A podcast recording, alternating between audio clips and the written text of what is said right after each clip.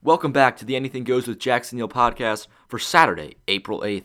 On today's show, I am joined by musicians OnCue and Braxton Cook, as well as Sporting News basketball writer Jordan Greer to discuss the NBA playoffs. First up is OnCue, a hip hop artist coming out of New York. He's nominated to be a double XL freshman, released his EP, Perfectly Tragically Flawed, late last month. Here's the interview with him. So, what was the inspiration for your latest EP? Um perfectly tragically flawed. Uh you know the inspiration kind of was honestly just kind of growing to um appreciate myself uh as a as a person as a human as an artist as a songwriter. Um you know i i just kind of seen some ups and downs in my in my life and in my career thus far. And and i think you know perfectly tragically flawed uh really it's just me accepting me, really, to be Mm-hmm. honest. Yeah. Yeah, there seemed to be this almost theme of maturation throughout the project. Yeah, man. I mean, I don't. i- In a way, I, I. It, that's interesting. You put it that way. I think. It, I guess you know. I guess in in the more um broader sense for sure you know i'm definitely i'm definitely admitting to my faults and and speaking on my shortcomings a lot and being forthright with them so i guess that's a part of maturing you know what i mean like i haven't really thought about it like that but yeah How would yeah, you that's a good point How have you thought about it? How would you describe it? um i think i, I guess it's mat- maturing kind of just accepting who you are right uh Mhm. And trying to you know work on your flaws and stuff like that um i kind of just i didn't really think about the maturation process i really just kind of thought about like this is me take it or leave it type of thing and um i don't know if that really answers your question but but yeah that's that's interesting you put it that way Definitely. Is that where this the name um, "Perfectly Tragically Flawed" came from? Yeah, totally. You know, every every project I make, every full body of work, so to speak, I, I kind of really want to just give the listener me. You know, when I set to make these uh these full lengths, um, that, so to speak, or just kind of a project. You know, obviously, perfectly tragically flawed is an EP, um, but I I set out to write it like an album. You know what I mean? Like a, a short, more condensed album. So with that being said, every time I put out something that I really put a lot of thought into, I just try to give them me. And I was kind of really thinking about the mission statement, and and it kind of just came back to like I'm not perfect, and that's okay. And I've fallen down, and I've got back up, and I've you know what I mean. I've bumped my head, but I I tend to you know at least you know stay above water somehow. You know. hmm Definitely that whole accepting of yourself, I guess. How would you describe um, your song "Cry Wolf," one of your biggest songs off the tape?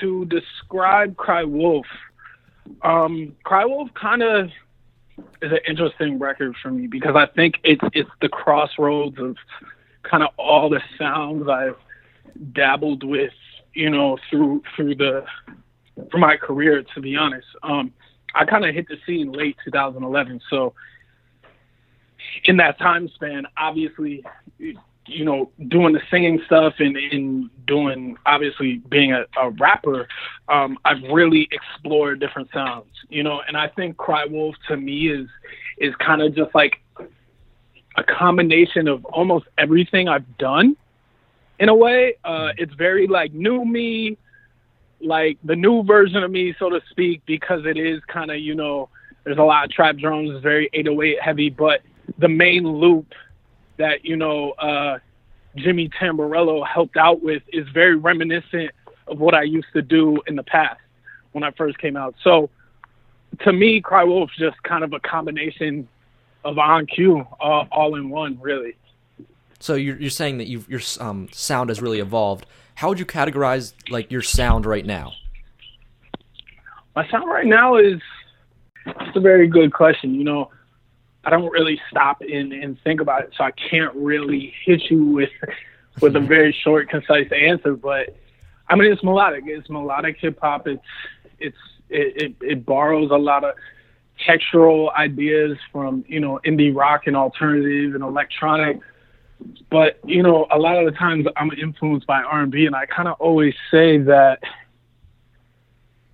you know, to be to be completely honest, I'm I'm a fan first, you know, mm-hmm. so and then a musician second, so to speak.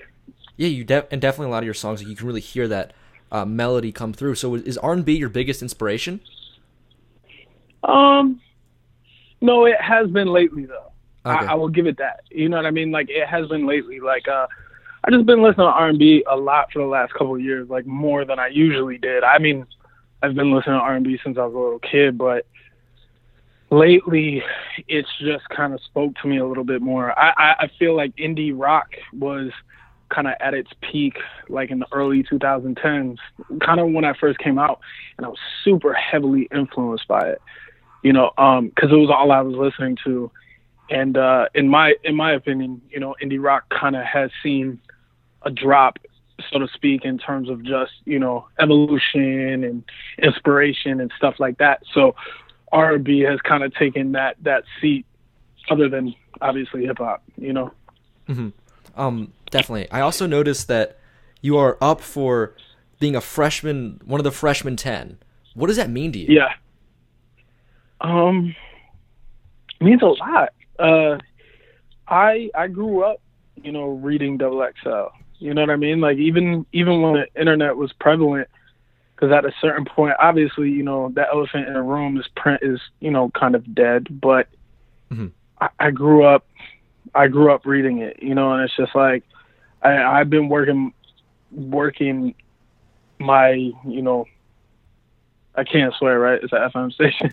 yeah. So if you could keep it clean, that would be helpful. Yeah, I've been, you know, I've been working very hard for for a long time now, and you know, the the double XL freshman thing is just kind of you know confirmation that you're doing something right, whether whether you win it or not.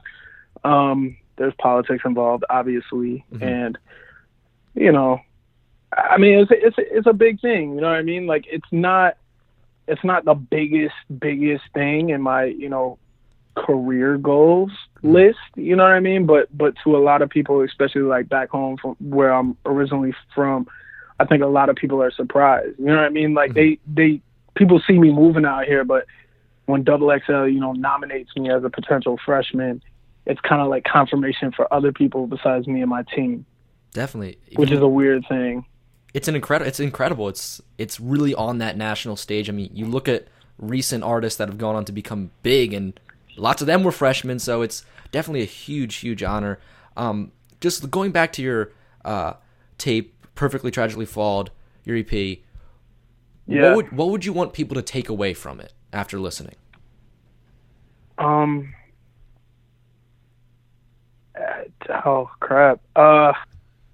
Kind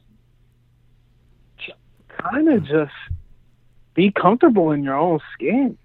You know, if, if we're talking like a, a thesis, you know mm-hmm. what I mean. Um just being comfortable in your own skin and just kind of like accepting really yourself. You know what I mean? Like a, a listener as well, because that's really what the the project was about. I just I, it, it followed up a project where I was very in a in a bad dark place, and I was literally it was called Angry Young Man, mm-hmm. and um, I don't know, but I mean just off you know very more on a shallow tip is that I'm very good at what I do, and I'm very slept on at what I do and uh, I, I, I think I think you know I, I don't know if it's the best project I've ever made to date. That's not for me to decide, but I do think it's the most well-rounded project I've made thus far in my career. Um, and that that just goes to evolving as an artist. You know what I mean? Like knowing, you know, kind of kind of what you're good at, and kind of a little bit honing in on that, and then expanding on that. You know what I mean? Um,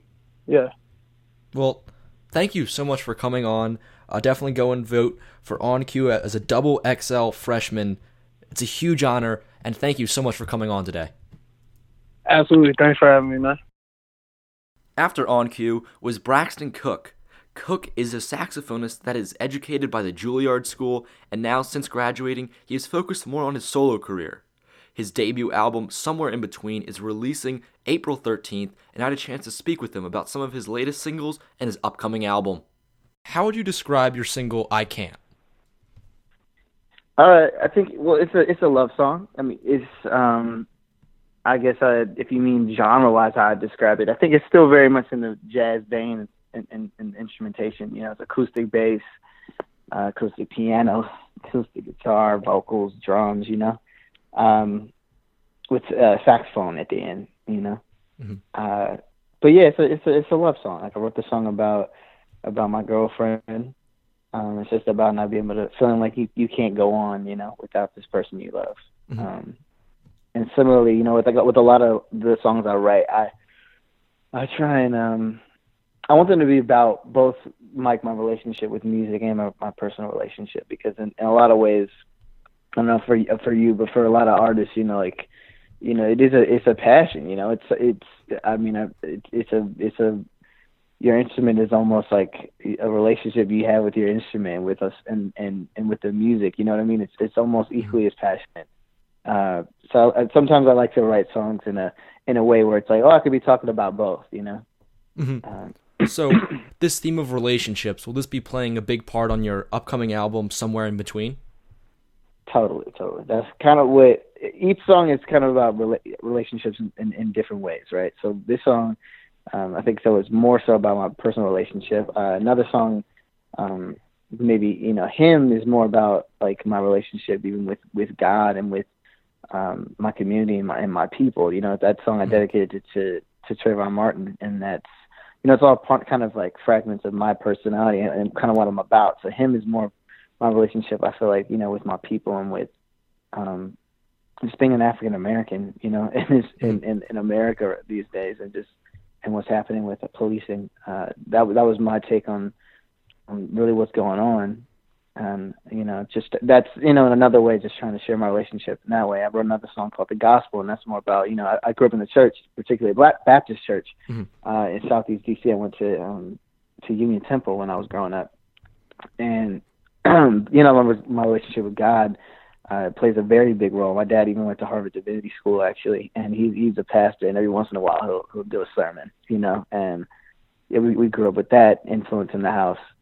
Um, uh, let me see, uh, "Runaway," another love song I wrote for my girl. It's kind of about um, uh, long distance, actually. You know, just being being away and all the traveling and touring I've had to do over the past couple of years with Christian um, that song was kind of about yeah, like you know, missing that person that you love and and trying to keep a relationship uh, together when you're thousands of miles apart and all you've got is a computer screen to kind of stay in touch. So it's like, uh, yeah, and in, in in a lot of different ways, the album is about relationships and different aspects.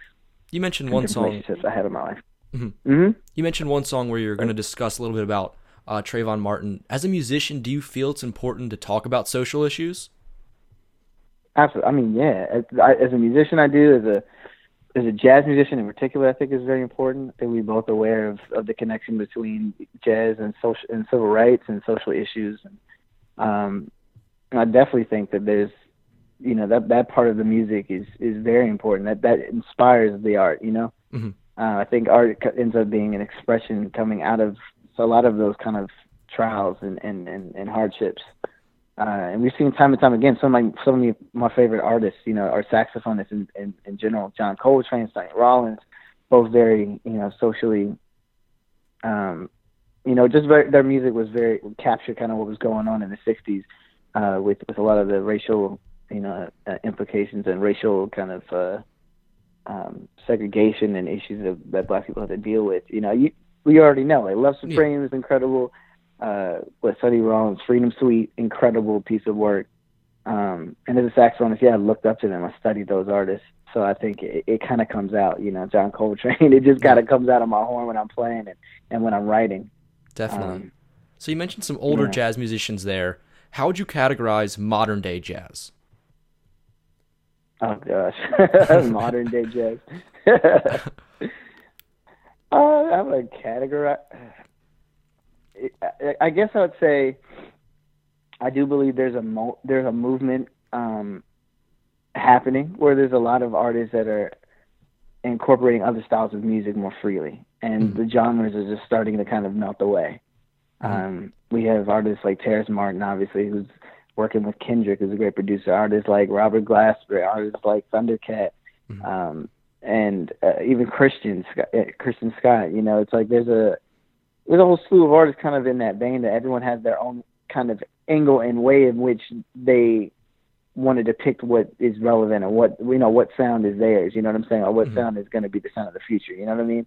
I, I I find just from looking at those artists and studying those artists, like yeah, like Rob is way more R&B influenced, and and you know Thundercat seems to be more funk influenced and almost fusion, you know, influence, and Terrace is more hip hop, and Christian has got a very deep New Orleans kind of thing. But it's like everyone has their own kind of interpretation of of what the of what their sound is and what the where the music is going, and I, I think that's really cool and inspiring, you know. And I have my own, you know. I, I don't come from New Orleans, and I don't necessarily come from like a hip hop background, so it's like, you know, I, I've always grown up with a lot of gospel and R and B and soul, and and and also alternative kind of. I've loved, uh, you know, Outkast and and and uh Pharrell and and Frank Ocean and Solange and a lot of these other kind of like indie alternative artists that maybe you know what I'm saying. So, so like, Yeah. I have my own kind of kind of route and way that I, I see the music. Uh, so yeah, to answer your question, I guess there, yeah, I think there's a movement of of, of just in, in, inclusion Mhm. um, of of other arts and other disciplines into jazz, and I, and I like it. You know, I'm all for it. There's still very much a straight ahead kind of kind of thing happening. You know, it, it, in Lincoln Center, there's still there's still going to be um, the preservationist kind of approach, and and and I love that stuff too. Um, and then there's like way more cerebral kind of artistic, you know, like artists like Ambrose and and um and Mark Turner and, and, and artists like that that are that are pushing the envelope and, and the and the you know what I mean the more Mhm. um, creative and artistic, straight ahead, almost classically influenced jazz. And I think all of those are, are awesome and, and equally as relevant. I just, um, yeah, I'm just more interested in, in incorporating some of the other genres, you know, the ones that I guess coming more out of the soul tradition and, and, and, um, African American tradition. I don't know, it just speaks to me. definitely the it's just- it's almost blending into other genres and it's becoming like a, a bigger mixture which is definitely cool to see i noticed that earlier yeah. earlier on you didn't use your voice in your own music uh, Mhm. what made you what made you change that Um, I guess uh, my my parents really they were they've always kind of they're just you know I, they're just they're not musicians. My parent my my dad teaches at Georgetown Law School. My mom she has a government job there in D.C. now in Maryland, and uh, you know they don't know any better. They they came to one of my shows and they were like.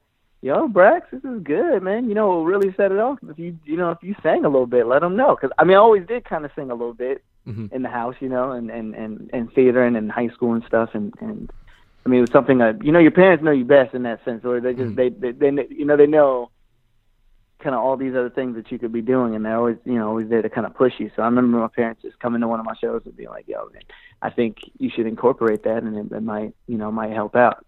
And I think I, always wanted to. I just always felt one being a Juilliard like, "Oh no, I can't do that. I, there's a way you got to do this," you know, and hmm and then two, um, it just felt like, oh gosh, like the, you know, I'm in New York, like the level at which everyone is, is doing this is, is is daunting. But like, you know, I kind of came to a point where uh, I was like, man, this is what I want to do. This is the sound I want to go after. And the first song I wrote in that vein was uh, somewhere in between, like you know, a year and a half ago or something. hmm And that's kind of, that song was kind of about that, you know, finding your lane, finding your your sound and your voice and trusting in that. And it was not only just like a message to other people, but to myself, you know, and a reminder to be like, you know, uh, you know, when things do get hard, just like kind of keep trusting in that and keep following that. You know what I mean? Mhm. Um, are you still at so like Juilliard having some. Uh, no, no, I'm done. I finished Okay. in 2015. Yeah, I finished in May of 2015.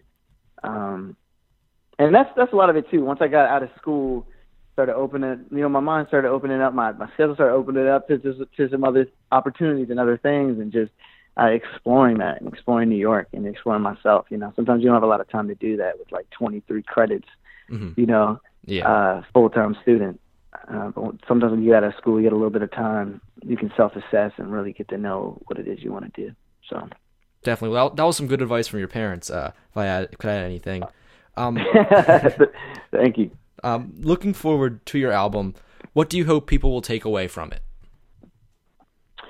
Uh, I hope, honestly, I hope, um, I hope people just feel like, wow, like they get a sense of honesty. They get a sense of who I am.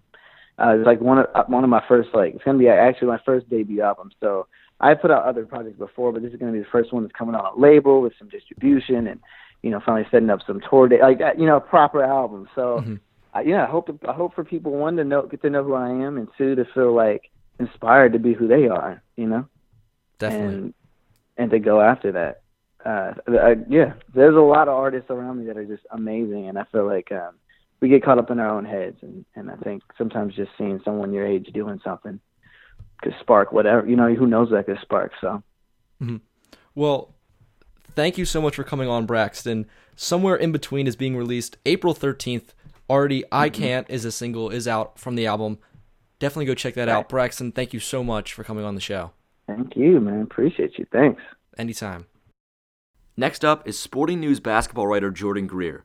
Him and I had a chance to discuss the upcoming NBA playoffs, some of the favorites we think, and also the MVP race between Russell Westbrook and James Harden. Being joined right now by Jordan Greer, our writer at Sporting News. Jordan, how are you doing today? I'm doing great, Jack. Jackson. Thanks for having me. Uh, no problem. Uh, looking forward into the NBA playoffs, who looks to be the favorite heading into the postseason? Um, overall, I would just have to say I think it's pretty hard to go against the Warriors at this point with the way that they've been playing. And then, oh yeah, by the way, you get to add a uh, former MVP down the stretch here. Kevin Durant uh, has been looking good in, in workouts and practices so far, and they really look like they've kind of regained some of that 2015-16 regular season mojo. Steph looks great out there. He looks like an MVP candidate again. So I think overall you have to favor them. Uh, the Spurs may have something to say about it, and then obviously you've got the Cavs. You know they're still the defending champs, although there are definitely some some issues there. Um, and you've got the, the Celtics there at the top, but at this point in the season, I I find it hard to say anybody else but the Warriors is, is the favorite at this point. Do you think Kevin Durant will make a seamless transition right back into the lineup? I'm not sure if I would say seamless. I think there will probably be uh, some growing pains. Um, just getting reintegrated back into the lineup, back into Steve Kerr's rotations. Obviously, working out and doing shoot arounds. Uh, it's much different conditioning wise than being in an NBA game. And uh, I'm not sure what type of minutes restrictions they'll have on him, if, or if they'll just let him go. So I think it'll be valuable to have him back for some regular season games, but still, it's it's you know Kevin Durant we're adding here, so you know that's, that's a huge boost that's going to be on on both ends of the floor. We saw the type of defender he was becoming before his injury as well, so I don't think it's a major concern, but I also don't fully expect him to you know necessarily come back those first two games, two three games he plays, and you know be lighting it up right off the bat, but then again, whatever they have in the water out in Oakland seems to turn people into shooters. So who knows? Definitely, they've been a there's a lot lot of talent on that lineup. You mentioned the Cavaliers. Are they still the favorite in the East? In my opinion, they're the favorite until somebody knocks them out. I know they've had their struggles this season, and and the the criticism and concerns are fair. I mean, their their defense, to put it bluntly, has been atro- atrocious post All Star break. They're they're 23rd, I believe, in the league in defensive efficiency. They they don't look like the same team they were last year entering the playoffs, but there's a reason that no non LeBron led team has been to the finals the past six or so years. I just I think they're still the favorite at this point. Mhm. I think it's a little bit different than years past. I think the Celtics, Wizards, Raptors, those teams at the top can give them a little bit of run, but I still do think they have the highest ceiling in terms of, of their talent. But clearly, there are concerns, particularly on the defensive end, that Ty and those guys they really do need to address them. Is that the one major issue you would say for the Cavs that they need to change going into the playoffs? Yeah, absolutely. I think that, especially while they were down here in Charlotte for uh, whenever they beat the Hornets this this past month, those guys, you never got the vibe in that locker room that the number one seed was the main priority. Obviously, you want to win games and be going into a groove going into the playoffs, but the primary concern was we want our guys healthy and we want to be playing well and be on the same page. And defensively, that's that hasn't been the case. You you see it on on switches, miscommunications. We we saw it the other night at the uh, double overtime game against the Pacers that Tristan Thompson and LeBron James were arguing. There was a screen. Paul George ends up getting an open three in a key situation, and in a playoff game, that just can't happen. Those are the type of things that can cost you games. So they really need to get on the on the same page there in terms of communication, in terms of effort. Um, and I do expect them to take that to another gear, but whether or not that's good enough to get another championship, that remains to be seen. Uh, you wrote an, you wrote this interesting article about this, the Cavs conundrum. Does Cleveland really care about the number one seed for Sporting News? Um, I'm interested to get your opinion on this. How important is the number one seed? I don't think it's particularly important for Cleveland because, as Coach Tyronn Lue said, whenever he was talking to media down here in Charlotte, we've proven we can win on the road. I mean, you look at their their history. Just go to last year's playoffs, first, second round, win Game Four on the road, sweep a series. Eastern Conference Finals, win Game Six in Toronto and that series. And we all know, coming back from three one having to go to Oakland for a game seven in Oracle, the, maybe the the rowdiest crowd in the league, and win that game. So they've they've proven whenever they're playing at their optimal level as a team that they are the best team in the East, and you know it doesn't hurt to still have LeBron. Um, but for the Celtics, I'd say it's a little bit more important because they don't have that championship level experience. Brad Stevens still hasn't won a series with this team yet, which I think kind of goes under the radar. That that experience does help in being in that situation, and also they definitely play exceptionally well in, in the Boston Garden, and we saw that in the last game the Cavs and the Celtics played against each other when the Celtics won that, and I think that'll be big for for that team going into the playoffs. But as for the Cavs, I just I think it's more what along the lines of what they were saying. We want everybody to be fully healthy and playing at our best possible level going into the playoffs. Would you say the Celtics are uh, Cleveland's biggest competition? I think that they are up there, but I'm I'm also leaning a little bit more towards Washington in terms of matchups because after watching those games in the regular season and the trouble that John Wall has given him in particular, we, we see playmaking explosive point guards what what kind of problems they can give the Cavs you know, and especially post All Star break with the defense, like I mentioned, they've got playmakers. They've got Wall. They've got Beal. Otto Porter has been one of the most improved players in the league, and they've got some shooting around. And adding Bogdanovich, I think at the at the deadline was a nice pickup to spread the floor a little bit. So I think they're a team that could give Cleveland a little bit of trouble if if they don't shore up these defensive deficiencies that they have. Um, the Celtics could be right there. They could be in the Eastern Conference Finals by the end of this thing. But I'm also a little bit concerned in terms of playmaking. If Isaiah Thomas isn't putting up 30 points and creating, who's that next guy? And also in terms of guarding LeBron, I'm a little bit concerned about Jae Crowder's injury. If it's just day to day, if it's his elbow is something that's going to be bothering him, then who's going to be that next guy that steps up and guards LeBron in a potential series down the road? Mm-hmm. Definitely, when you're in the playoffs, you need that that one playmaker to really step up at certain times. Uh, switching over more to the Western Conference, um, focusing on the Oklahoma City Thunder. How far can West, Russell Westbrook carry this team? It's it's tough to say. At, at this point, it looks like they're going to be locked in a matchup with in the three six versus the Rockets, and as incredible as Russell Westbrook has been this year, and, and he very may well win the MVP and deservedly so. I'm just not sure how far he can take them on his back whenever you need to win four games for a series. And especially whenever he's going up against another guy who has been getting MVP consideration all season in James Harden. I just think that those supporting casts and the other guys are going to play such a huge role in that um, it's it's a weight that Russell has carried and carried admirably the the entire season, but I just don't know if that supporting cast is enough to necessarily get them out of the first round whenever you're going to play a top three seed. Um, and and and the way that Houston can spread the floor against those OKC bigs, I'm not sure if it's the the best matchup for them. Mm-hmm. You mentioned James Harden in there they it seems to be Westbrook and Harden as the um, two person race for the MVP award. Who would you pick?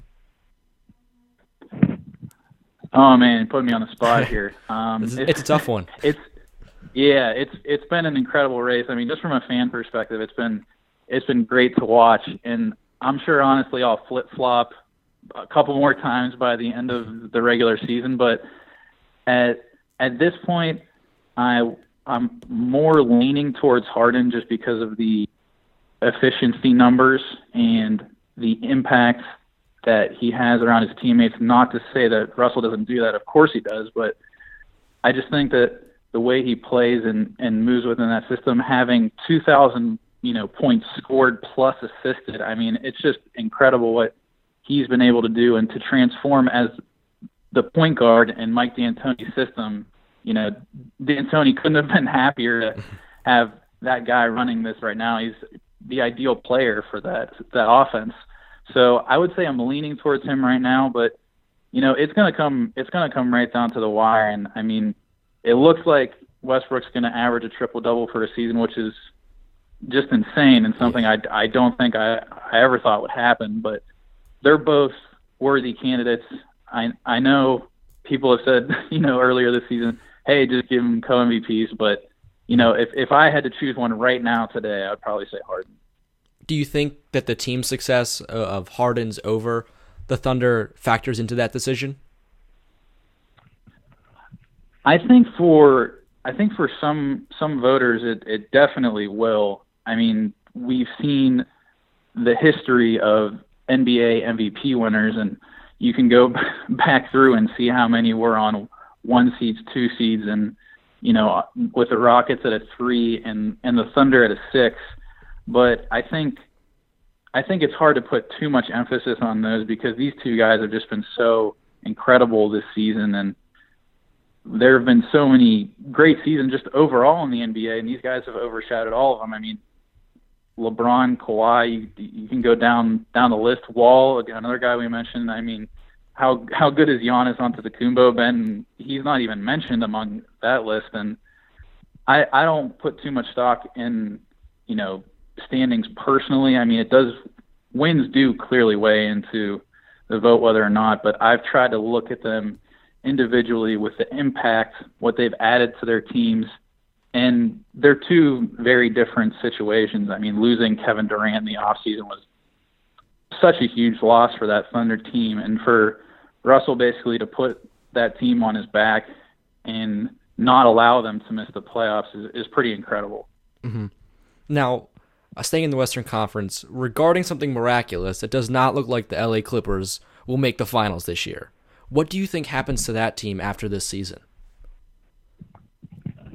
They're a very interesting case. I actually had a chance to talk to JJ Redick one on one this past week, and he mentioned that they still view their championship window as open, and they think as long as this core group, in terms of Chris Paul, Blake Griffin, DeAndre Jordan, JJ Redick, and and Coach Doc Rivers leading the way, they think if they have those guys, they they have a legit shot to win the title. Now, I'm a little bit more skeptical. I I think with the way that they've played and the, and the injuries and consistency issues that they've had throughout the season, I I don't know if they have enough to overtake that top line of Golden State, San Antonio. So I'm wondering if they'll be looking to make some some moves in the offseason or not. Redick's coming up on a on a contract actually and said he hasn't talked to the team or Doc Rivers about it yet, but I think some decisions might have to be made after this season if if this continues to play out and we see the way that it has gone the past few seasons that they're a good team, but a team that's not going to advance past a certain level, they're going to have to answer some tough questions and it's only going to make Doc Rivers' job more difficult because he has his front office role, but he definitely likes these guys as players, you know, coaching on the sidelines every game. So I think they're going to have to answer some difficult questions afterwards. You know, what is our future with Blake? What is our future with Chris? And determine where they really want to go. Yeah, def- definitely, because it's for several years now they've seemed to be not been able to get over that hump with this core group. Well, Jordan, thank you so much for coming on. Uh, Jordan Greer from Sporting News. Is that where people can find you? Yeah, sportingnews.com. Uh, I'm on Twitter at Jordan Greer42. Um, I'll probably be ranting and raving about basketball musings and other random things I notice. So feel free to follow us and read us at sportingnews.com. Well, thank you so much. Make sure to check him out, Jordan Greer. That'll wrap up this Saturday's show, April 8th. As always, check back for more every Saturday. Anything Goes with Jackson Neill live 9 to 11 a.m. on 107.9 WRML FM in Southern New Jersey. Check out my Twitter bio at Jackson and Sports for the show links as well as how to live stream. Special thanks to OnCue. Remember, go to doublexl.com, vote for him to get that freshman 10th spot, as well as go check out his EP, Perfectly Tragically Flawed. Also, thanks to Braxton Cook his debut album, Somewhere in Between, being released on April 13th. Definitely go give that a listen when that gets released. And also, Sporting News basketball writer Jordan Greer. His work is awesome there at sportingnews.com. That'll do it for this week's show. As always, thank you so much for listening, and I'll see you next week.